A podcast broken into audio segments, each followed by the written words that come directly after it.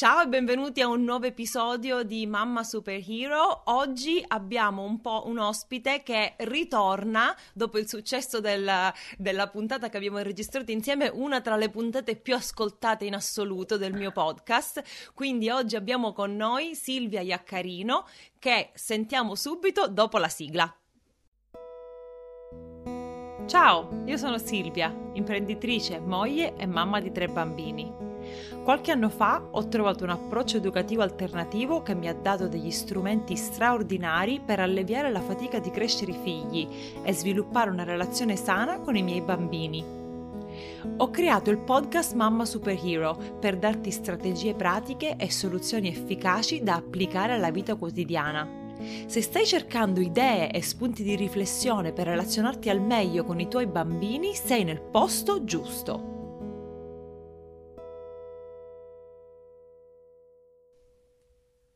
Ciao Silvia, bentornata! Ciao, ciao Silvia, è qua a speculare, eh? Silvia sì. con Silvia. Come dicevo prima, il tuo episodio sulla rabbia è stato uno dei più gettonati perché tu sei preparatissima, l'argomento scottante, quindi certo. Non so se ti ricordi, bene. ma eh, è andato eh. molto bene. E adesso io ti invito. Quindi, aspetta, prima, prima, di cominciare con l'argomento, se ci fosse qualcuno che non ti conosce, vuoi fare una breve presentazione? Mi sembra strano perché tutti i genitori e insegnanti ti dovrebbero conoscere, però non lo so. Troppo gentile, Silvia, ti ringrazio tantissimo. Io sono una formatrice, una psicomotricista. Sono la titolare di Percorsi Formativi 06, che è un'agenzia che si occupa di formazione eh, per educatrici, insegnanti, educatori, insegnanti di asilo nido e scuola dell'infanzia in Italia e nel mondo, diciamo, perché ormai con questa modalità online arriviamo un po', un po', dappertutto. Verissimo, tra l'altro io ho partecipato ad alcuni dei tuoi corsi, delle tue lezioni e infatti ti invito oggi perché voglio che tu ci parli di autostima. Io ho seguito una tua lezione bellissima sull'autostima, e, um, ho imparato tantissimo e ci tenevo anche che eh, i miei ascoltatori eh, imparassero qualche concetto riguardo a questo tema. Quindi parlaci di che cos'è l'autostima e perché è importante avercela. Bene, grazie, grazie Silvia. Ricordo molto bene questa lezione, diciamo, di cui tu parli, eh, che è stato mm, un po' di tempo fa e quindi insomma volentieri riprendo eh, dei punti insieme a te. Allora, intanto è molto importante a mio avviso chiarirci su che cos'è esattamente l'autostima, perché spesso eh, la parola viene utilizzata sottointendendo implicitamente la buona autostima, cioè una buona idea, una buona opinione, una buona immagine di sé. In realtà l'autostima eh, semplicemente, diciamo più semplicemente, è l'autovalutazione che ciascuno fa di se stesso. Quindi come io mi stimo, eh, stimo nel senso, come dire, catastale del termine. cioè come mi valuto no? in questo senso, quanto costo in termini di, metra, di metri quadri. Ecco, eh, sai che a me piace fare battute, insomma sì, ci ridiamo un po'. E per questo ci piaci Silvia. Bene, grazie, non male. E, e, quindi insomma è proprio questo autovalutarci e ovviamente essendo un'autovalutazione può essere tra virgolette positiva o tra virgolette negativa, quindi io posso avere una buona idea di me o una cattiva idea di me. Quindi l'autostima attiene a questo, come io vedo, valuto me stesso. Mm-hmm. Ovviamente noi auspichiamo eh, di avere sia noi in primis, ma anche per i nostri bambini e bambine una buona autostima, quindi una buona immagine di sé. Bellissimo. E perché è importante avercela? Di cosa ce ne facciamo Beh, di allora... questa buona immagine di noi? Perfetto, allora la buona autostima serve a tantissime cose, principalmente ad avere una buona relazione con noi stessi e con gli altri, nel senso che se io ho una buona autovalutazione di me, innanzitutto sto bene con me stesso perché mi sento una persona di valore, mi sento una persona capace, eh, autoefficace, importante, in grado come dire, di portare qualcosa di buono nel mondo mm-hmm. e lo stesso con gli altri, quindi avere una buona idea di me mi posiziona all'interno delle relazioni con le altre persone in una modalità più aperta, più disponibile alla connessione, alla messa in discussione anche di sé, alla propria crescita personale, professionale e eh, anche un discorso poi di altruismo, cooperazione, capacità di cambiamento sia personale che sociale. Quindi sicuramente avere una buona autostima è qualcosa che ci permette di stare proprio bene con noi stessi e con gli altri nel mondo e di sentirci in grado di portare un contributo al pianeta, fondamentalmente. Quindi, quindi, è una cosa che noi abbiamo dalla nascita o si sviluppa piano piano e, e come possiamo sia noi eh, insomma migliorare la nostra autostima in quanto adulti, ma soprattutto, dato che parliamo di bambini, che cosa significa aiutare il bambino a sviluppare una buona autostima? Perfetto, allora eh, diciamo che ehm, dal, dal, punto di vista della nostra eh, come adulti sicuramente ci viene in aiuto avere una buona autostima, diciamo nello specifico come genitori o educatori, educatrici, insegnanti, perché ci consente una, dire, un posizionamento nuovamente nella relazione con il bambino eh, più aperto, più empatico, più neutrale anche, mm. cioè eh, ci permette anche di sentirci meno, come dire, intaccati, eh, se vogliamo usare questo termine, eh, laddove e là quando i bambini, come normalmente accade, ci mettono in discussione, o almeno noi percepiamo che ci mettono in discussione, eh, a volte, come sappiamo, non fanno ciò che gli diciamo. A volte sì, però. Eh, ecco, a volte, eh, solo a volte ovviamente, assolutamente, rarissimi casi. e, e, quindi insomma avere noi una buona autostima ci permette di non sentirci, come dire, ehm, a volte no, si dice ah, il mio bambino mi manca di rispetto, mi sfida, mi provoca, no? tutte queste sono affermazioni che a volte hanno radici nelle nostre insicurezze, nelle nostre fatiche con noi stessi e quindi, come dire, prendiamo la manifestazione dell'altro come rivolta contro di noi. Tra mm. l'altro succede anche nel rapporto tra adulti e non solo tra eh, genitori, educatori e, e bambini. Diciamo che meno buona autostima abbiamo, ovvero più scarsa autostima abbiamo, più siamo esposti anche al sentirci facilmente criticati e messi in discussione e insicuri. Mm. Invece più abbiamo una buona autostima, più siamo saldi, ben centrati e più siamo disponibili a, mm, come dire, leggere il comportamento dell'altro, adulto o bambino che sia, con chiavi anche più realistiche, più positive, mm. più aderenti a quello che l'altro in effetti in quel momento sta portando. Quindi non è che se il mio bambino mi disubbidisce, tra virgolette, allora è provocatorio, mi manca di rispetto. Se ho una buona autostima, invece che leggere una mancanza di rispetto, magari leggo che il bambino sta manifestando mm-hmm. un bisogno, un'esigenza, che quel comportamento è portatore di un messaggio, che quindi io posso guardare con più serenità, con più neutralità, senza sentirmi intaccato, no? In questo senso. Ecco, perché noi pensiamo che ah, mio, mio, figlio mi disubbidisce o mi manca di rispetto, faccio schifo io come genitore, sono io che sono incapace e quindi mi devo imporre con più forza, con più... Eh, de- invece no, non è, non esatto. è così. Esattamente, esattamente. Qui poi entra in gioco tutto il tema dell'autostima genitoriale, no? Quando io come genitore mi sento inadeguato, entra in gioco proprio la mia autostima genitoriale, anche perché l'autostima è, come dire, ehm, io uso sempre questa immagine no? della scatola grande con dentro tante scatoline ecco, piccole. Ecco, sì, ce l'avevo appuntato qui, è come se avessimo una grande scatola e quindi che cosa vuol dire questo delle scatole scatoline? Sì, mm, eh, si parla di autostima globale e di autostima settoriale, quindi noi abbiamo un'autostima globale che è un po' un'idea complessiva di noi stessi e poi c'è quella settoriale, cioè piccole scatole all'interno del contenitore più grande che identificano i nostri differenti ruoli, quindi io mamma, io moglie, io professionista, io amica, io figlia, io sorella, io zia, io cuoca, eccetera, eccetera, eccetera. E a ciascuna di queste scatoline, di questi ruoli, noi ci diamo, semplificando, una sorta di voto. E quindi se io mi do dei buoni voti, diciamo così, nelle varie scatoline, la mia autostima globale eh, raggiunge un buon punteggio.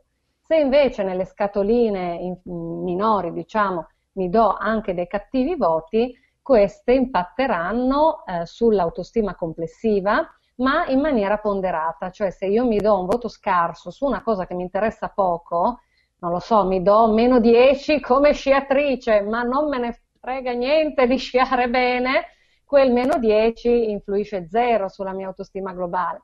Se invece io voglio diventare Deborah Compagnoni, è chiaro che avere meno 10 sulla sciatrice che c'è in me è un po' un problema. e quindi sulla mia autostima globale impatta non poco. Quindi non è soltanto una media aritmetica, una media semplice, ma proprio una media ponderata, diciamo così. Quindi eh, se come genitori abbiamo una scarsa autostima genitoriale e mediamente essere dei bravi genitori ci interessa assai, allora è chiaro che su quello abbiamo bisogno di lavorarci. Mm. Spesso però eh, il lavoro che va fatto non è tanto su migliorare noi stessi, eh, quanto su rivedere l'asticella eh, che ci poniamo. No? Ti ricordi quando abbiamo fatto la precedente puntata, parlavamo delle aspettative e il tema delle aspettative entra sempre fortemente in gioco. Se io mi aspetto di essere un genitore perfetto e mi misuro su quello, eh, cioè è chiaro che sarò sempre molto scarso. Se invece mi do degli obiettivi realistici alla mia portata, ecco che anche la mia autostima ci guadagna, quindi non è che perché io non sono sufficientemente bravo e che spesso noi ci richiediamo delle prestazioni eccessive, mm. ecco, fondamentalmente. Quindi abbiamo bisogno di recuperare un po' di punti abbassando sì. l'asticella. Ecco, mi piace questo fatto della media ponderata. Ad esempio, io non sono una brava cuoca, mi darei tipo 3 o 4, ma sinceramente non mi interessa. L'unico problema è che quando io incontro qui gli americani, loro dicono: ah, tu sei italiana, sicuro fai la pasta fresca, il pane in casa. Ma no, ma no, e non mi interessa, cioè non, non cambia eh, eh, la visione che io ho di me, no? Eh, quindi è importante, come dici tu, eh, dare valore alle giuste cose e poi metterle in prospettiva, sì. Eh, Senti, sì, sì, come si riconosce un bambino che ha una scarsa autostima? O, sì. Oppure, ad esempio, quando i bambini dicono no, questo non lo so fare, sono uno stupido, è un sintomo di scarsa autostima o di altro? Non sempre, quest'ultima tua esemplificazione non sempre è, è segno di scarsa autostima, soprattutto i bambini nella fascia 0-10 in particolare. A volte le loro affermazioni tipo non sono capace, non ci so fare, non sono bravo, eccetera, eccetera, non attengono, non per forza vanno lette in un'ottica di scarsa autostima, a volte, eh, soprattutto se il bambino o la bambina è magari anche in un momento di salto di crescita importante, eh, a volte in realtà è, un, è, una sorta di richiesta di conferma del mm. fatto che l'adulto è sempre pronto a essere disponibile di aiuto perché ovviamente crescere, eh, sì, tanto bello, però insomma c'è anche un po' di fregature, eh sì. perché si perdono tanti vantaggi, insomma, man mano che si diventa grandi, tant'è che anche noi adulti a volte vorremmo tornare bambini, avere qualcuno che si occupa al posto nostro di un po' di faccende. Purtroppo noi non ci abbiamo nessuno dietro, ahimè ci tocca tutto, no, mannaggia. E, e, i bambini ovviamente man mano che crescono capiscono che insomma mm, c'è qualche inghippo e quindi a volte quello che ci, che ci chiedono implicitamente quando dicono non sono capace, non sono bravo, non lo so fare, è tradotto mamma, ma se io cresco e divento grande, ma tu per me ci sei sempre oppure te la, te la batti? Questa ce la dovremmo stampare e mettere sul frigorifero perché quante esatto. volte noi siamo lì a fare le lotte, no ma lo sai fare, ma ieri lo hai fatto, perché oggi non lo vuoi fare?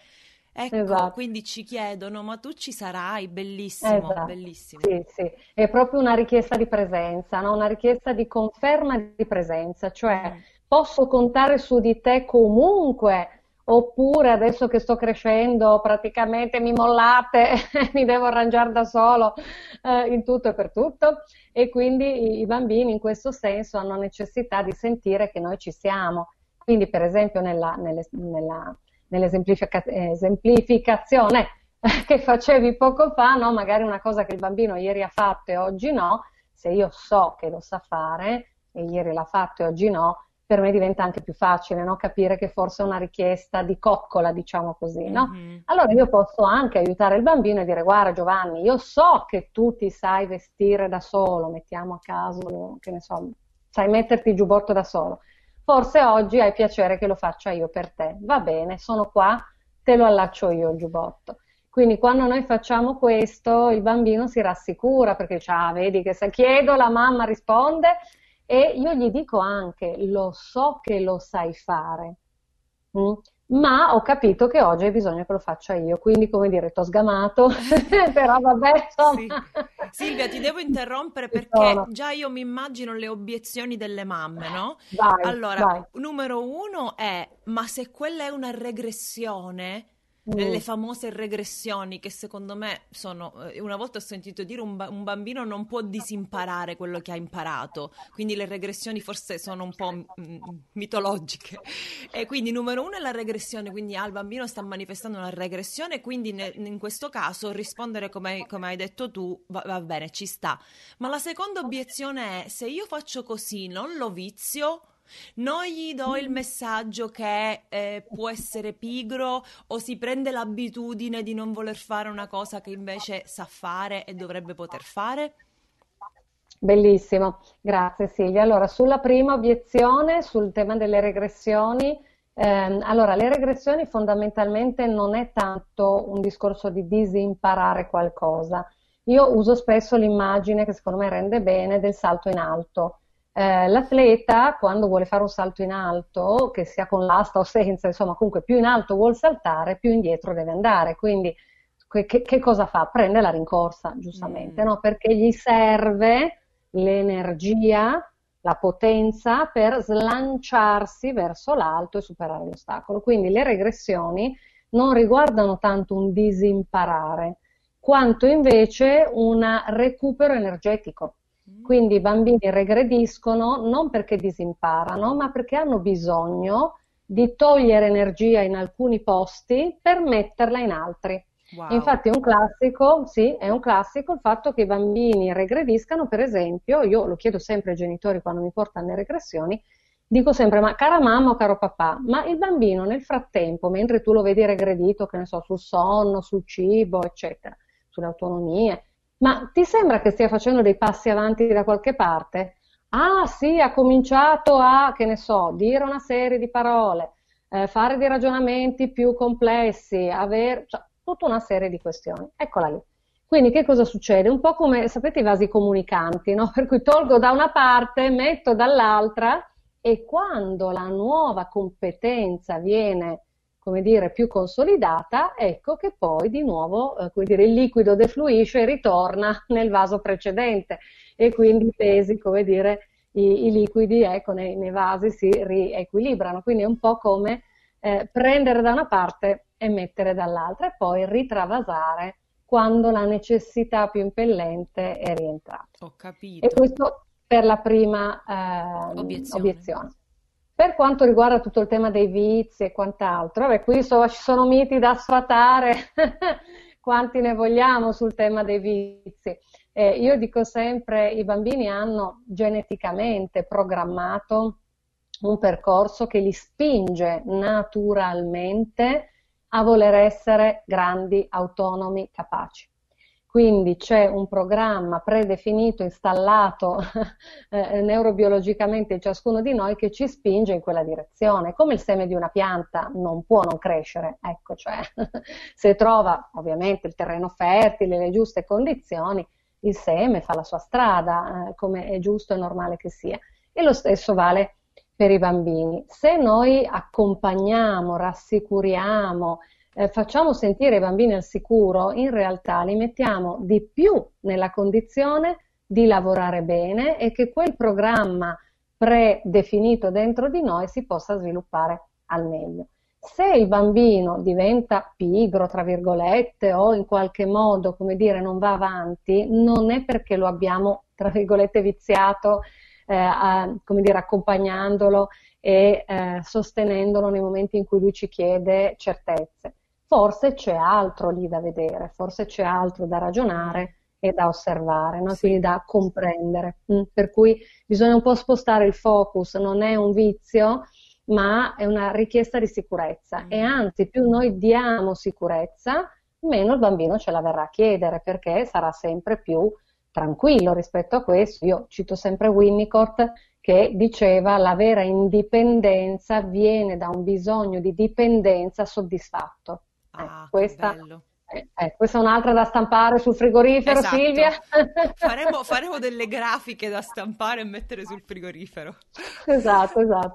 Senti, Può proprio... essere un'idea di gadget per la tua linea di, su- di Mamma Ecco, ma Superiore. guarda, eh. guarda che chiediamo alle Perché no? ascoltatrici e agli ascoltatori se li vogliono, lo facciamo.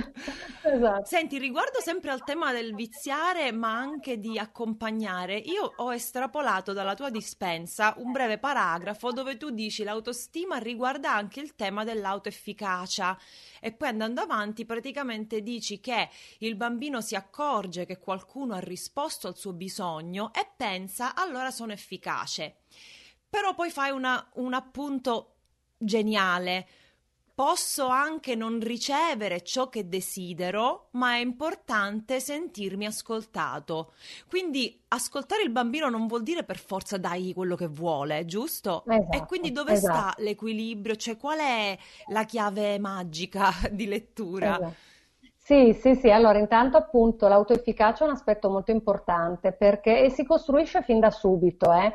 Eh, volendo guardare già dall'utero, già dalla gestazione, perché comunque il bambino in utero manifesta la sua personalità e poi tu che hai avuto tre figli, Silvia, sicuramente lo sai bene come sono state tre gravidanze sicuramente differenti. Sì. E, e quindi già in utero il bambino comunque mh, fa sentire la sua voce, no? In qualche modo e noi possiamo già dare delle risposte. Per esempio, ci sono delle ricerche molto interessanti dove si vede che se la mamma accarezza il pancione sempre allo stesso orario e poi un giorno magari si dimentica, il bambino da dentro tira dei calcetti come per dire, Uella, guarda che qui Ma abbiamo un appuntamento, dove sei finita? Esatto. veramente? Sì, sì, sì. Wow. Molto interessante, tutto il tema del prenatale è molto affascinante. Quindi il bambino già, come dire, no, entra in questa dimensione e per esempio altre, altri, eh, altre ricerche hanno evidenziato, per esempio, bambini che sempre in pancia, eh, non so, se tu vai in un posto magari molto rumoroso dove c'è della musica brutta, ci sono bambini che da dentro di nuovo bussano, dicono, uè guarda che qua non mi piace, vedi di andartene. Vero, E vero. quindi noi possiamo già ascoltare, come dire, no? Già da lì. E, e ancora di più accade dalla nascita, no? Pensiamo al bambino che piange perché ha fame, arriva la mamma e lo allatta. Ecco che nel momento in cui lui riceve esattamente ciò di cui aveva bisogno, dice, ecco, vedi, dice ovviamente come retropensiera, Sì, non è che certo. ognuno nato ha un pensiero come noi adulti, però la sintesi è, ecco, vedi, io chiamo perché ho un bisogno, qualcuno arriva, comprende e risponde al mio bisogno. E quindi lì si gettano proprio le basi dell'autoefficacia, a partire proprio dalle cose basilari e poi via via ovviamente si strutturano in maniera sempre più complessa. Eh, però, come dicevo appunto, e come hai estrapolato da quel precedente webinar, ehm, è proprio questo anche il tema, cioè non per forza poi io gli devo dare eh, quello che lui, lei vuole. È possibile assolutamente ascoltare e quindi comunque dare valore a quello che il bambino o la bambina porta, ma poi se noi riteniamo che non è il caso di rispondere, eh, possiamo non farlo e anche dirlo, guarda Giovanni, guarda Lucia, eh, è interessante quello che mi porti, capisco quello che desideri, in questo momento però non si può, oppure guarda questa cosa non si fa, non voglio che la fai. Poi il bambino, questo non vuol dire ovviamente che ci rimane bene, magari ci rimane male e piange pure e va bene, lo consoleremo. Del resto la vita non è tutta fatta di sì, arrivano anche dei no ed è giusto che i bambini facciano i conti con quello. Io posso ascoltarlo anche nel no, eh, consolarlo anche e soprattutto nel no e quindi dire capisco che ti dispiace che non puoi fare questa cosa, piangi pure, poi dopo vedrai che va meglio, io sono qui con te. E piangere va bene, non c'è niente di male. Sì, e quindi se dovessimo fare uno step by step, no, di quello che un genitore eh, può fare per promuovere la buona autostima, ad esempio questo è uno dei, dei passaggi, eh, ci sono altre, a- altre fasi, altre cose che possiamo fare? Sì, beh, ce ne sono tantissime, potremmo stare qui un'ora a elencarli tutti. Eh, diciamo che la cosa principale, proprio base, base, base, è che il bambino si senta amato e amabile a qualsiasi condizione, quindi il cosiddetto amore incondizionato, eh, che non vuol dire che puoi combinare quello che ti pare, eh, no regole, no, assolutamente, però il bambino deve sentire che anche se noi lo limitiamo, gli diciamo di no, o lo riprendiamo su alcune cose che ha fatto che non vanno bene, però l'affetto non è in discussione, mm? quindi l'amore non si discute. Poi ti posso, come dire, anche riprendere sul fatto che l'hai combinata, ma l'amore non si tocca. Quindi innanzitutto la base base è proprio questa, questo livello di amore incondizionato. Che, che già eh, è difficile, perché già è difficile perché eh, spesso ci sono quelle frasi che si dicono anche senza pensare, no? Ama così, eh, fai soffrire la mamma, oppure ama... è già, è già questi, queste, questo messaggio che cosa comunica al bambino? Che quando io eh, mi certo. comporto in un certo modo, la mamma, alla mamma non piaccio, oppure la mamma non mi vuol bene. E quanto è esatto. difficile, quanto è difficile io trovo proprio uscire da queste ehm, frasi o da questi messaggi che noi diciamo in automatico, no? Che, è vero. Quindi attenzione, non sì. è scontato questo del, del, dell'amore incondizionato, perché anche nelle piccolezze di tutti i giorni, quando mandiamo quello sguardo lancinante oppure, non so, la minaccia furiosa, eh, eh sì, conta. Ma poi sai, su questo comunque c'è la famosa regola dei terzi di cui spesso parlo, no? Che ci salva sempre, sì, viva ecco, Dio! Ripe- anche se c'è nell'episodio eh, numero 12, credo, ma se ecco. lo puoi ricordare per i nuovi arrivati. Non guasta per... mai. Non guasta mai. La regola dei terzi sostanzialmente dice che noi abbiamo bisogno di essere dei buoni genitori un terzo delle volte, quindi fatte 100, tra virgolette, le interazioni col nostro bambino o bambina, ci basta azzeccarne 33,33. Poi per il resto possiamo sbagliare quanto vogliamo, l'importante è che la regola dei terzi ci dice anche che l'importante è riparare. Quindi se mi scappa lo sguardo inceneritore o la frase infelice perché sono preda della mia rabbia e ci sta, siamo umani, non c'è problema, la cosa importante è che appena mi calmo vado dal mio bambino o bambina e le dico guarda Giovanni, guarda Lucia, prima eh, proprio non ci sono stata dentro, ti ho lanciato l'urlata, mi dispiace, non volevo spaventarti, facciamo pace, ti voglio bene, basta. Sì. È, è sufficiente questo, insomma, non serve nient'altro, i bambini poi sono dei grandissimi, a differenza degli adulti che magari se le legano anche al dito, i bambini non se le legano al dito, per fortuna, soprattutto i primi sei anni di vita, perché non hanno ancora sviluppato la reversibilità del pensiero, per cui sono molto aperti, molto accoglienti e perdonanti, diciamo così. Sì. Per cui insomma noi abbiamo grande spazio di manovra da questo punto di vista, mm-hmm. per cui non si tratta di non sbagliare, che è impossibile, ma di azzeccarci appunto quelle 33 volte su 100 e per il resto quando sbagliamo riparare, è sufficiente mm. questo. Sicuramente le frasi tipo non ti voglio più bene se fai così, eh, soffro se fai così, sei cattivo se fai così, è chiaro che sono frasi infelici. Poi, ripeto, se ci scappa di dirlo in un momento in cui trascendiamo pace, l'importante è a quel punto dire al bambino guarda prima ti ho detto quella cosa ma non la penso veramente, l'ho detta perché ero tanto arrabbiata, ti chiedo scusa, io ti voglio bene, figurati è che ero talmente fuori di me che mi è scappato di dire una cosa che non volevo, che non penso, che non, mm. che non mi appartiene in realtà, sì. no? Quindi anche questo è importante. Tra l'altro in questo modo si dà un esempio ai bambini perché gli si dice guarda, se succede pure a te, anche tu ti puoi scusare, anche tu puoi rimediare mettendoci una pezza. Poi è ovvio che non può essere un, un continuo, cioè se io ogni giorno, duemila volte, la combino io adulto no? e mi scuso ogni volta, a un certo punto non eh, sono sì. più credibile, ovviamente. Eh, però insomma si spera che noi adulti abbiamo una buona parte di autocontrollo, di autoregolazione mm. e che quindi se ci capita di trascendere non sia una cosa da 2000 volte al giorno, insomma, mm-hmm. ecco.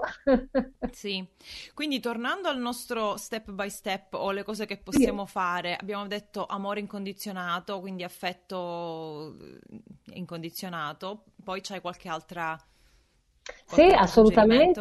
Abbiamo detto dell'autoefficacia che vuol dire anche permettere ai bambini, e qui Montessori Docet, aiutami a fare da solo, eh, dare ai bambini questa opportunità no? di potersi ingaggiare nelle diverse situazioni anche in autonomia, eh, dando un aiuto o molto più esterno, quindi più di preparazione, predisposizione delle situazioni, o comunque solo se richiesti, in modo che siano i bambini ad autoregolarsi rispetto alla loro eh, maggiore o minore capacità o volontà di fare. No? Mm. Quindi questo mettere nelle condizioni di poter fare da soli eh, è molto importante e, eh, come dire, eh, si riversa anche su tutto il tema dell'autoefficacia che dicevamo prima, cioè per i bambini è importante sentire di essere capaci di incidere nella realtà. Banalmente, il bambino piccolo, i primi passi, che prende una seggiolina e la sposta per la stanza e la porta dove vuole lui, lì sta eh, maneggiando proprio la sua autoefficacia perché sente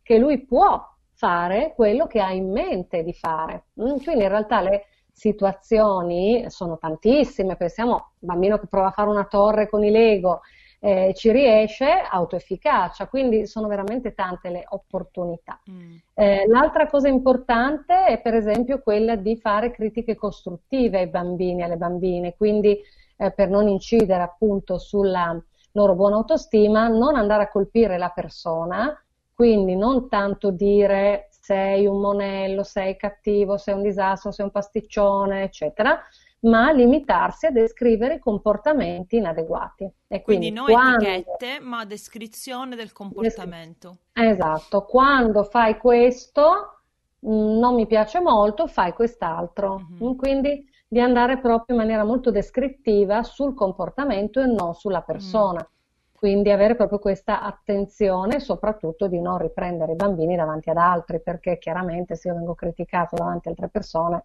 non fa piacere, non fa piacere a noi adulti, figurarsi mm. ai bambini, quindi anche questa è un'altra eh, cura che è, importante, eh, che è importante avere. Poi c'è tutto il tema delle lodi cosiddette, no? delle lodi, dell'incoraggiamento eh, che è un altro argomento che sempre entra in gioco quando si parla di autostima, e le ricerche qua ci dicono che cosa? Che dire il bello, bravo, bis, fine a se stesso non è molto efficace, mentre invece è molto più utile da una parte lodare l'impegno, a prescindere dai risultati che il bambino o la bambina ottiene, e dall'altra anche qui fare le lodi descrittive, cioè allo stesso modo della critica costruttiva in cui si descrive il comportamento, in quel caso, tra virgolette, scorretto, qui invece si descrive quello corretto. Ah, che bello Giovanni, mi piace molto come hai rimesso in ordine la tua stanza. Mm. Mm? Quindi dare proprio una descrizione. Mi piace questa cosa che hai fatto. Sei orgoglioso di te? Sei soddisfatto di te? Mm. Anche rimandare al bambino, sì. no? Un'auto valutazione. È quello che in questi ultimi due punti, quindi le critiche costruttive e le lodi, come le hai come descrittive. descrittive, sono quelle che Magda Gerber chiamava la, fare la telecronaca, no? Cosa fa il telecronista? Esatto. Non è un arbitro, non è un allenatore, non è un giocatore, il telecronista descrive quello che vede, non può diciamo, esatto. fare altro, bellissimo, sì. Esatto, esatto, e quindi la lode descrittiva dà proprio eh, anche tra l'altro molto più efficace perché per il bambino o la bambina diventa una descrizione di sé molto accurata. Eh, per esempio, non lo so, magari il bambino fa una composizione, Giovanni, osservo, osservo vedo che hai messo al centro, che ne so, eh, il fiore rosso e intorno tutti i fiorellini gialli, adesso dico una roba sì. a caso, no?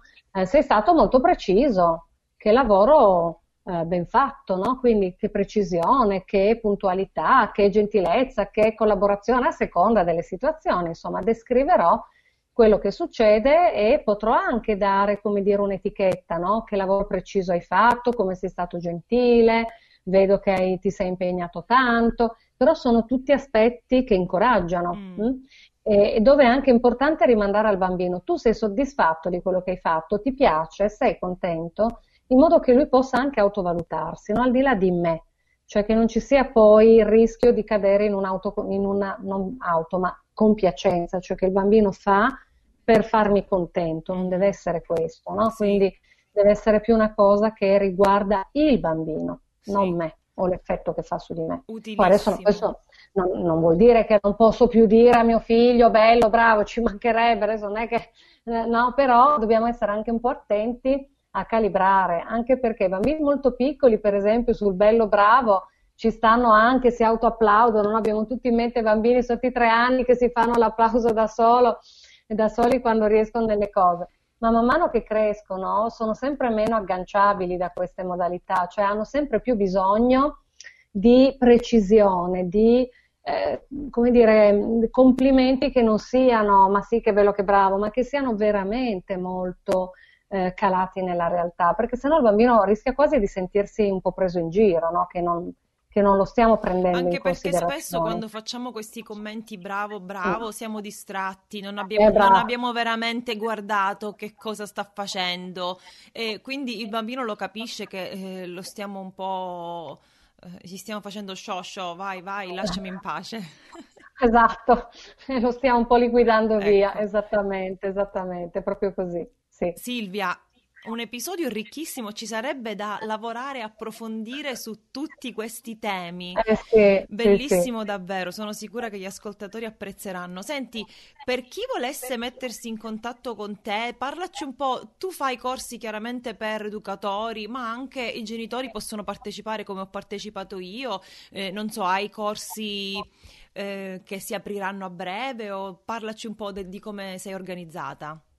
Sì, allora, ehm, su Percorsi Formativi 06 c'è sia la pagina Facebook che il profilo Instagram e noi abbiamo poi, poi c'è ovviamente il sito che è percorsiformativi06.it dove ci sono tutte le nostre proposte, abbiamo sempre tantissimi corsi in programma, quindi ce n'è per tutti i gusti, da quel mm-hmm. punto di vista non c'è pericolo. E poi appunto ci sono eh, la pagina Facebook e il profilo Instagram dove si può sia chiaramente osservare quello che noi pubblichiamo e sia nel caso prendere contatti. Mm. Poi se vuoi fare un secondo episodio sull'autostima, io adesso ripensando mi sono resa conto che non ti ho risposto per esempio su è innata oppure si sviluppa nel ah, tempo. Vabbè, facciamo un eh. episodio un po' più lungo, se tu hai tempo eh. possiamo andare avanti. Sì, ho ancora qualche minuto, poi devo andare con un altro impegno. Eh, però ecco, intanto per esempio su è innata o non è innata, eh, dico subito che è innata solo in parte, nel senso che eh, la buon, diciamo, l'autostima intesa come valutazione di sé, immagine di sé, eh, in parte è innata perché il bambino già in utero si sente o ben accolto o non ben accolto e quindi quello è qualcosa che comunque lascia un'impronta sulla prima, sulle proprio le primissime basi del proprio, eh, della costruzione della propria personalità. Quindi per un bambino in utero sentirsi voluto oppure no ha già un primo eh, livello di incidenza. Su questo poi, quindi questa è la parte innata, se mi sono sentito voluto oppure no, e poi da lì in avanti si costruisce tutto il resto. Quindi eh, l'opinione che ciascuno poi crea di sé dipende molto dallo sguardo che gli altri ci hanno appoggiato addosso e quindi se ci hanno guardato con gli occhi a cuore oppure no. Mm. ecco, poi gli occhi a cuore che non vuol dire, ripeto, che ogni singolo istante ho l'occhio a cuore, perché avrò anche i momenti in cui l'occhio ce l'ho a saetta, altro che cuore. Ti incenerisco. Però lì abbiamo già detto, ci torna in aiuto la regola dei terzi e quando c'è partita la saetta possiamo sempre ripristinare il cuore, non c'è problema. Ok, quindi questo è un tema.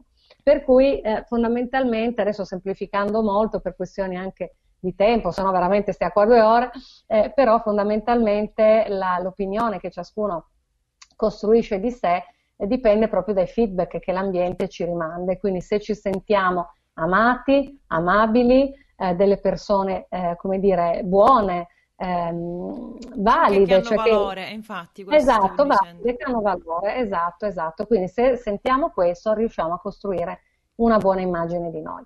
Poi rispetto invece a quali sono i segnali di una scarsa autostima, qui bisogna capire molto nella soggettività, no? perché per esempio appunto abbiamo detto no, del bambino che dice non sono capace, non sono bravo, che non sempre è un segno di scarsa autostima, a volte lo è, cioè a volte in effetti è sono, mm, come dire, un'immagine di sé eh, meno forte. Eh, quindi quello sicuramente potrebbe essere un elemento. Poi chiaramente il genitore osservando i propri figli, come dire, anche eh, così di pancia, no? intuitivamente riesce a riconoscere se c'è una scarsa autostima o se invece è una richiesta di rassicurazione, di conferma. Quindi fidatevi molto della vostra pancia, del vostro intuito, che quelli non sbagliano.